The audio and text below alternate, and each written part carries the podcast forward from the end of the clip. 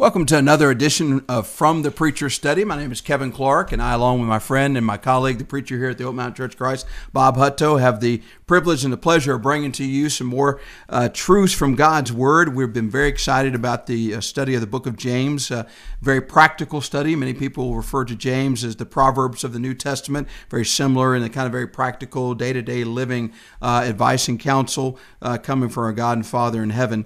And uh, we really appreciate you being with us. Uh, as we've said, I think every podcast, uh, get the word out. Let other people know. If you enjoy this program, if you get something out of it, if you're benefited spiritually, tell other people about that because that's a part of uh, sharing uh, God's word with other people. Uh, tell it to your coworkers, your fellow students, your relatives. And as we've said every time, we have people that sign in not only from all parts of Alabama, uh, different parts of this nation, but all across the world. So be a part of this and, and help support it. want to thank uh, our deacon, and I said deacon for a reason. There's only one of them tonight that's with us. Uh, it's Jason Reed. We appreciate him. His uh, colleague Mark Townsend's out of town, and uh, so a little more double duty on him. We appreciate him and his family lending his talents to us. And as always, we're very thankful that we have this format. It's an exciting way to get God's word out there. Think about, you know, 30 years ago, we couldn't do something like this. And so we're blessed to live in the time that we do where we can reach so many hearts with God's word. Uh, any opening remarks you may have, Brother Hutto? Well, I'm just uh, interested in the study tonight. We're going to talk about the Word of God mm-hmm. and doing the Word of God. Mm-hmm. Talked a little bit last time about the important place the Word yes. should have in our lives. Uh, preparing ourselves mm-hmm. to receive the word, mm-hmm. uh, allowing the word to sink into our hearts, into our minds, the implanted word. And, Absolutely. And as that takes shape, as that influences our lives, it, will save our soul. I was thinking of Isaiah 55, verse 11. Mm-hmm, mm-hmm, my word, which goes forth from my mouth, will not return to me empty without Absolutely. accomplishing what I desire without succeeding in the matter for which I sent it. And so Amen. the Word of God is powerful. It will accomplish mm-hmm. great things in our lives if we prepare ourselves to receive it and then put it into practice. And so we're going to talk a little bit more about Amen. being doers of the Word in, in this session. And in fact, we'll do a little bit of overlap, uh, just to kind of pull it all together. We're going to start this time verse 22, even though we read that before, but kind of string it together with verses 26 through 27 because they all really flow together uh, as one thought. So, reading from the New King James Version, starting verse 22 But be doers of the word and not hearers only, deceiving yourselves.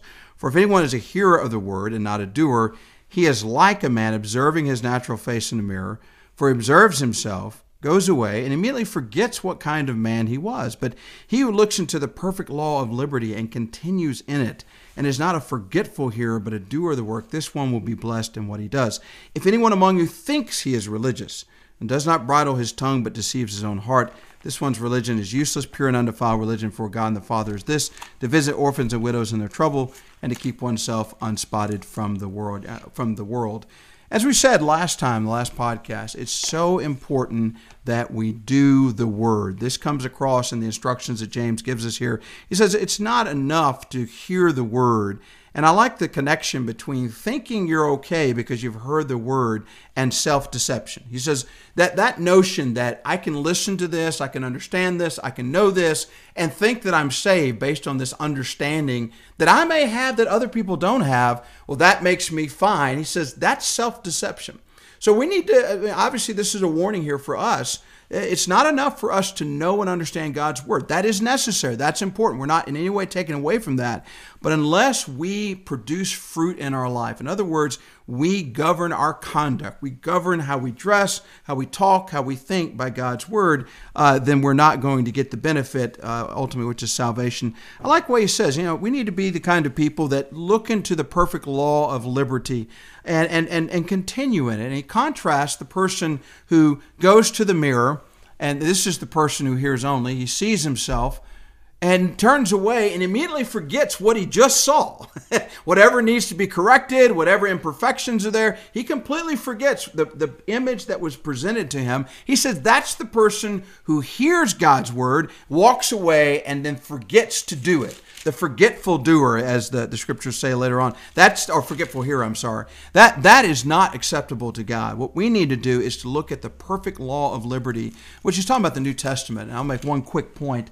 Uh, sometimes you hear people say that because we are under the New Testament, because we're in an age of grace, uh, there is no law. Well, clearly there is law, and he refers to the age of grace, if you will, the New Testament dispensation, as the perfect law of liberty. It is still a law. We're still accountable. We still have uh, obligations and, and, and obedience that we have to render to it. And he says, The one who is wise, the one who is blessed, is the one who looks into this perfect law of liberty, the New Testament, and he continues in it. In other words, he or she lives their life by the principles and the standards and the instructions that God gives to them. And he says, if that person doesn't forget, if they do the work, this one will be blessed. And so it's clear in our lives as Christians, we've got to do what does the word of the Lord say about profanity? Don't use it. Well, we need to execute that. We have some people, we'll talk about that a little bit more in a minute, but we have some people profess to be very religious and just say anything, use all kinds of words. When they get angry, all kinds of filth spews out of their mouth, and yet they'll come back and tell you, "But I'm a Christian. I love the Lord, and that's just a part of me." And but but God understands my heart, and God knows my heart. Well, well, God says if you want to be a follower of mine, you've got to do what I said. And I said in Ephesians 4:29, let no corrupt communication proceed out of your mouth. So if we're going to be a doer of that, guess what we're going to do? We're going to exercise restraint over our tongue. We're going to be careful about the things that come out of our mouth. And you say, oh, well, that, that's not important. It absolutely is important because he's telling us if we don't do the word, we're not going to be blessed by God's word. The blessing is doing what you know and what you hear when you sit at God's feet look like you've got something. Well, it's just interesting in this particular passage. You can see verse 22 prove yourselves doers of the word and not merely hearers who delude themselves. Yeah, yeah. And then that's emphasized again in verse 16. All right. Do not be deceived, my mm-hmm, beloved brethren. Mm-hmm. So watch out for being deceived or self deception. And you see it again in verse 26. If yep. anyone thinks himself to be religious, yet does not bridle his tongue, but deceives his own heart. That's right. Be- and so he's just highlighting two or three times here don't deceive yourself. Be a doer of the word. So you're talking about yep. you know the, these folks that s- s- claim to be Christians, but right. okay, they're deceiving themselves. That's exactly right. Which is the worst kind of deception, Absolutely. isn't it? That's right. Uh, and so it's one thing to be tricked by someone else or deceived mm-hmm. by someone else, but when we don't tell ourselves the truth, we're not honest with ourselves. That that seems even worse it is. and more dangerous than being deceived by someone else. We're we're sort of suspicious of other people sometimes when they try to convince us of something that's not true. It's hard to be suspicious of ourselves, but we can we can deceive ourselves. We can think we're something when we're not. Absolutely. And so we just have to be careful. And I think pray to God, help me to see myself the way you see me. That's a great. Help point. me see myself. And if we can do that, we can see ourselves the way God sees us, then mm-hmm. we're ready to receive the word and put it into practice. I think it's a great point. I couldn't help but think about Hebrews uh, chapter 4 and verse 12.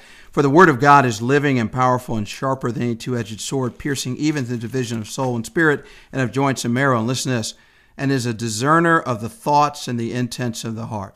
So you need some help seeing yourself the way God sees you, go to God's Word because God's Word will reveal the kind of person you are yeah. if you're willing to receive it. Now, there's some people that refuse to see themselves as they truly are yeah. based on the Scriptures, but if you'll go in meekness and humility and sit before God and listen to what God's Word has to say, oh, wow, you know, that's me. I do this. I need to stop doing that. Oh, this is me. I need to control my anger. Oh, this is me. I'm not controlling my lust. Oh, I have obligations, affirmative obligations to help the poor. Yet when we see these things, we've got to be humble enough. But God's word will tell you about yourself. It'll tell you why you do the things that you do. One of the things that's interesting to me about the New Testament and the Old Testament too, it's not enough even to do works. The question is, why are you doing those things? Are you doing them in the service of God? Are you doing them because you love the Lord your God with your heart, mind, and soul? Are you doing it because you love your fellow man? Are you doing it because it's ritual? Are you doing it because it makes you feel better than other people? Are you doing it because it's habit? I mean, these things matter.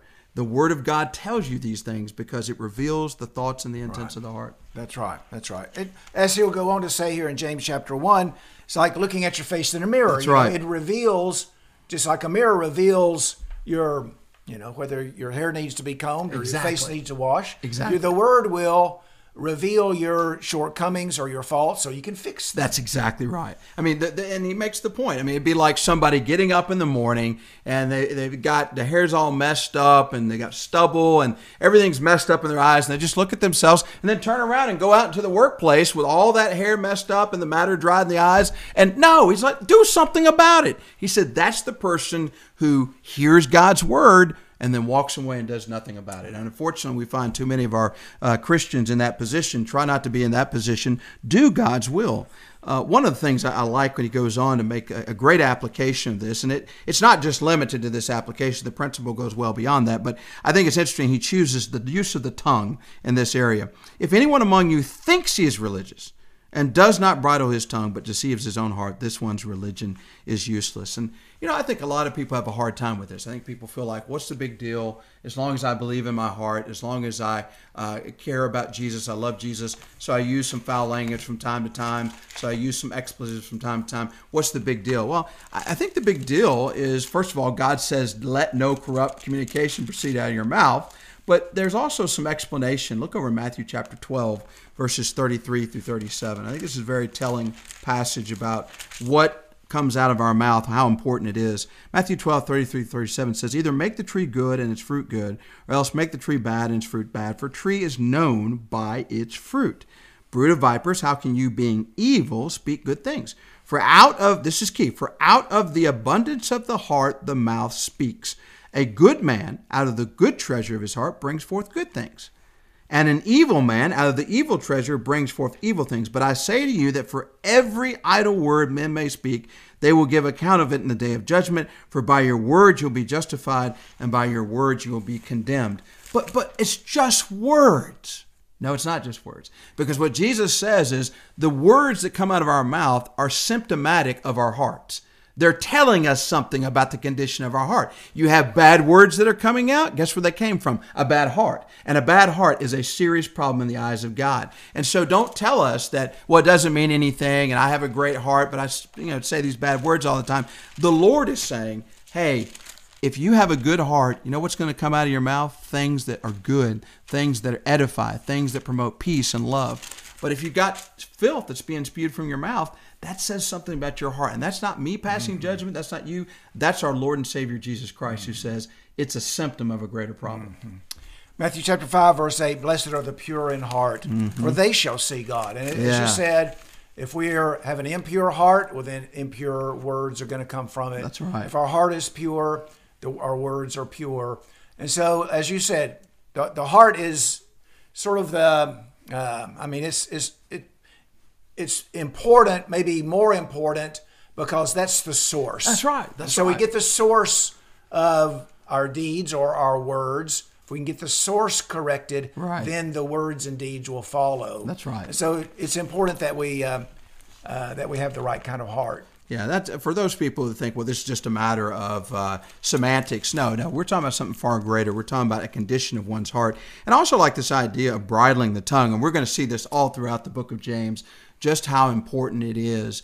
And it's such a struggle. It, it's such a difficult thing mm-hmm. to control the tongue, as we're going to talk about in James chapter 3 it's not something that you ever really tame. It's something that you're constantly restraining. I think uh, Psalm 39 1 talks about, I'll muzzle my mouth. Here you talk about a bridle. And so it gives you the idea that this is a constant, ongoing thing that I need to monitor my speech and what I say. And, you know, the Lord has some pretty harsh things here to say through James. He says, look, if you profess to be religious and yet you're not controlling your tongue, he says that religious is, that religion is useless, futile, vain.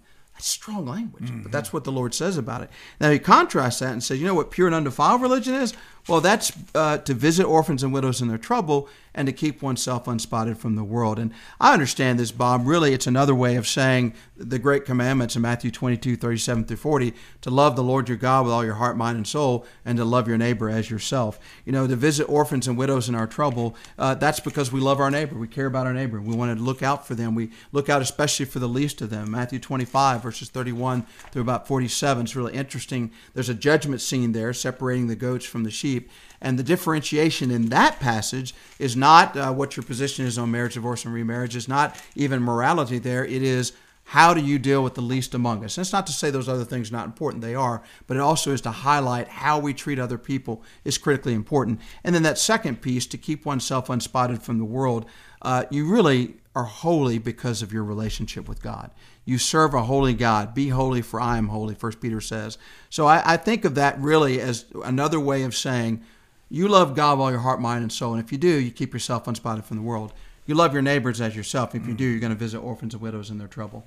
Thoughts? Well, I would just emphasize how practical that is. You know, just this kind of basic, down to earth, mm-hmm. practical living.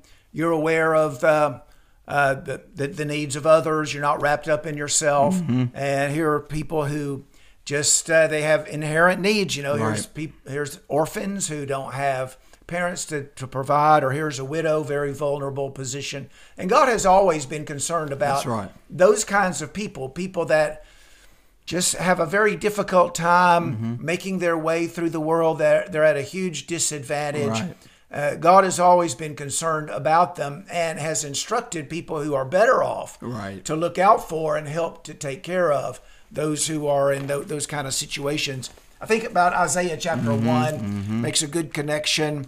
Uh, he's Isaiah is very critical of of Israel. Has some really strong things to say in the passage. Compares them to Sodom and Gomorrah, mm-hmm. and he says in verse sixteen, "Wash yourselves, make yourselves clean, remove the evil of your deeds from my sight. Cease to do evil, learn to do good, seek justice, reprove the ruthless."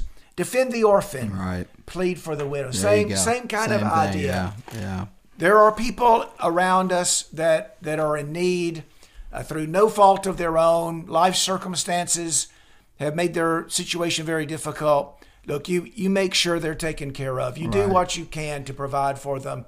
Uh, in keeping with the nature of James, very practical, yeah. down to earth kind of uh, teaching that affects our daily lives. Very much so. I notice that the pure and undefiled religion, in contrast that useless religion where people are not bridling their instincts and their tongues and things of that nature, has both of those components. Because I think sometimes you can have people that are very, very good at helping other people and very generous and very tuned in, but not very restrained, not very self controlled, maybe very immoral, may have some things in their life that they're letting, letting go. And they feel like, well, I help all these people. Surely God is, is satisfied with me. Or the, the other end, you could have people that are very good about keeping themselves control and keeping themselves holy, but they rarely really think about those around them that are in need. They rarely do anything. They rarely help the poor and get out there and get involved and get to know people and uh, give of their resources generally. Uh, God is saying to both those people, either one, that's not enough. It's both of those things. He says mm-hmm. pure and undefiled religion has both of those components of being caring for the least among us, but also keeping yourself holy in an unholy world. Let's be honest with that's mm-hmm. very challenging. And so we need to be looking ourselves that way in that litmus test. Am I keeping myself unspotted from the world? And again, that's motivated by your love for God Am I helping out my fellow neighbor because I genuinely love them? I care about them. It bothers me to see people suffer and go without, especially when I have the resources to do that. You know, we talked about this in 1 John 3. He talks about to love in deed and in truth. And that means if you have these resources and your brother's in need, how can you not share those resources with them to alleviate that need? He said, How's the love of God dwelling if you don't do that? So, like you said, very practical teaching that we need to, what have we just talked about? Put that into practice in our lives. Are we visiting the orphans and widows? Are we keeping ourselves unspotted from the world? And if not, let's repent of that. God has given us every tool to do that successfully. We just have to make use of those tools. And so we need to just devote ourselves to being doers of the word. That's right. Just make that commitment. I'm going to learn the word and I'm going to put it into practice. I'm going to do it and I can live a life that's pleasing to God. Amen. And the more I learn, the more I understand, the better I can put these things into practice. That's right. And, and I can be successful. Amen. That's that. We never want to leave people with the thought that this can't be done. It is ultimately very doable. God has done everything that He can do, most notably by sending His Son to die on the cross. He's done everything for us that has to be done. We just have to do our part, avail ourselves of the conditions of grace, and we can be successful. Well, as always, we want to end our podcast with a prayer, and I want to ask Brother Bob Hutto lead us in that prayer. So let's pray together. Our Father in heaven, we're so thankful that you've revealed the word to us, that you've made it available to us, that we can read it, that we can understand it. And uh, we ask for your help in that, that, for your guidance. We pray that you'll open our eyes as we study the word, that we can see the wonderful things that you would have us to know. Help our understanding, Father. Help us to eliminate anything that might hinder a correct understanding of your word. Uh, help, help us to just uh, cleanse ourselves of everything that would stand be- between us and a good understanding of the word. And so that we might receive it, we receive it humbly. Uh, we pray, Father, that as we study the word, that it will uh, reveal to us the, the places where we need to improve, the areas that we need to strengthen, uh, the things that we need to eliminate. And so, Father, we pray for that help as we approach your word, and we pray that it'll have uh, the impact that you would like for it to have in our lives. Again, Father, we're thankful that you've revealed this word, that it's available to us, that we can read it and we can understand it. And Father, we pray for opportunity that we might share your word, the word of truth, with those who need it, who have never heard it before, that we might teach them and instruct them according to the way you would have them to go. Father, we're mindful at this time of those that uh, that are in difficult situations, the, the fatherless, the widows, others that are struggling at this time in one way or another. We ask your blessings on them. And as we uh, as we come to know and and are made aware of those circumstances, Father, as we have opportunity, as we have resources, may we respond in a in the way that they would need, that would alleviate their problems, and that you would be pleased with. Father, help us in our efforts to remain unspotted from the world, day by day, uh, hour by hour, as we're faced with temptation. Help us to resist those things. Take that way of escape that you provide, and help us not only to resist the temptation, but to grow in the grace and knowledge uh, of the Lord. Help us, Father, to be aware day by day of our responsibility to do your word, to be doers of the word. Help us to put it faithfully into practice. We ask these things in Jesus' name. Amen.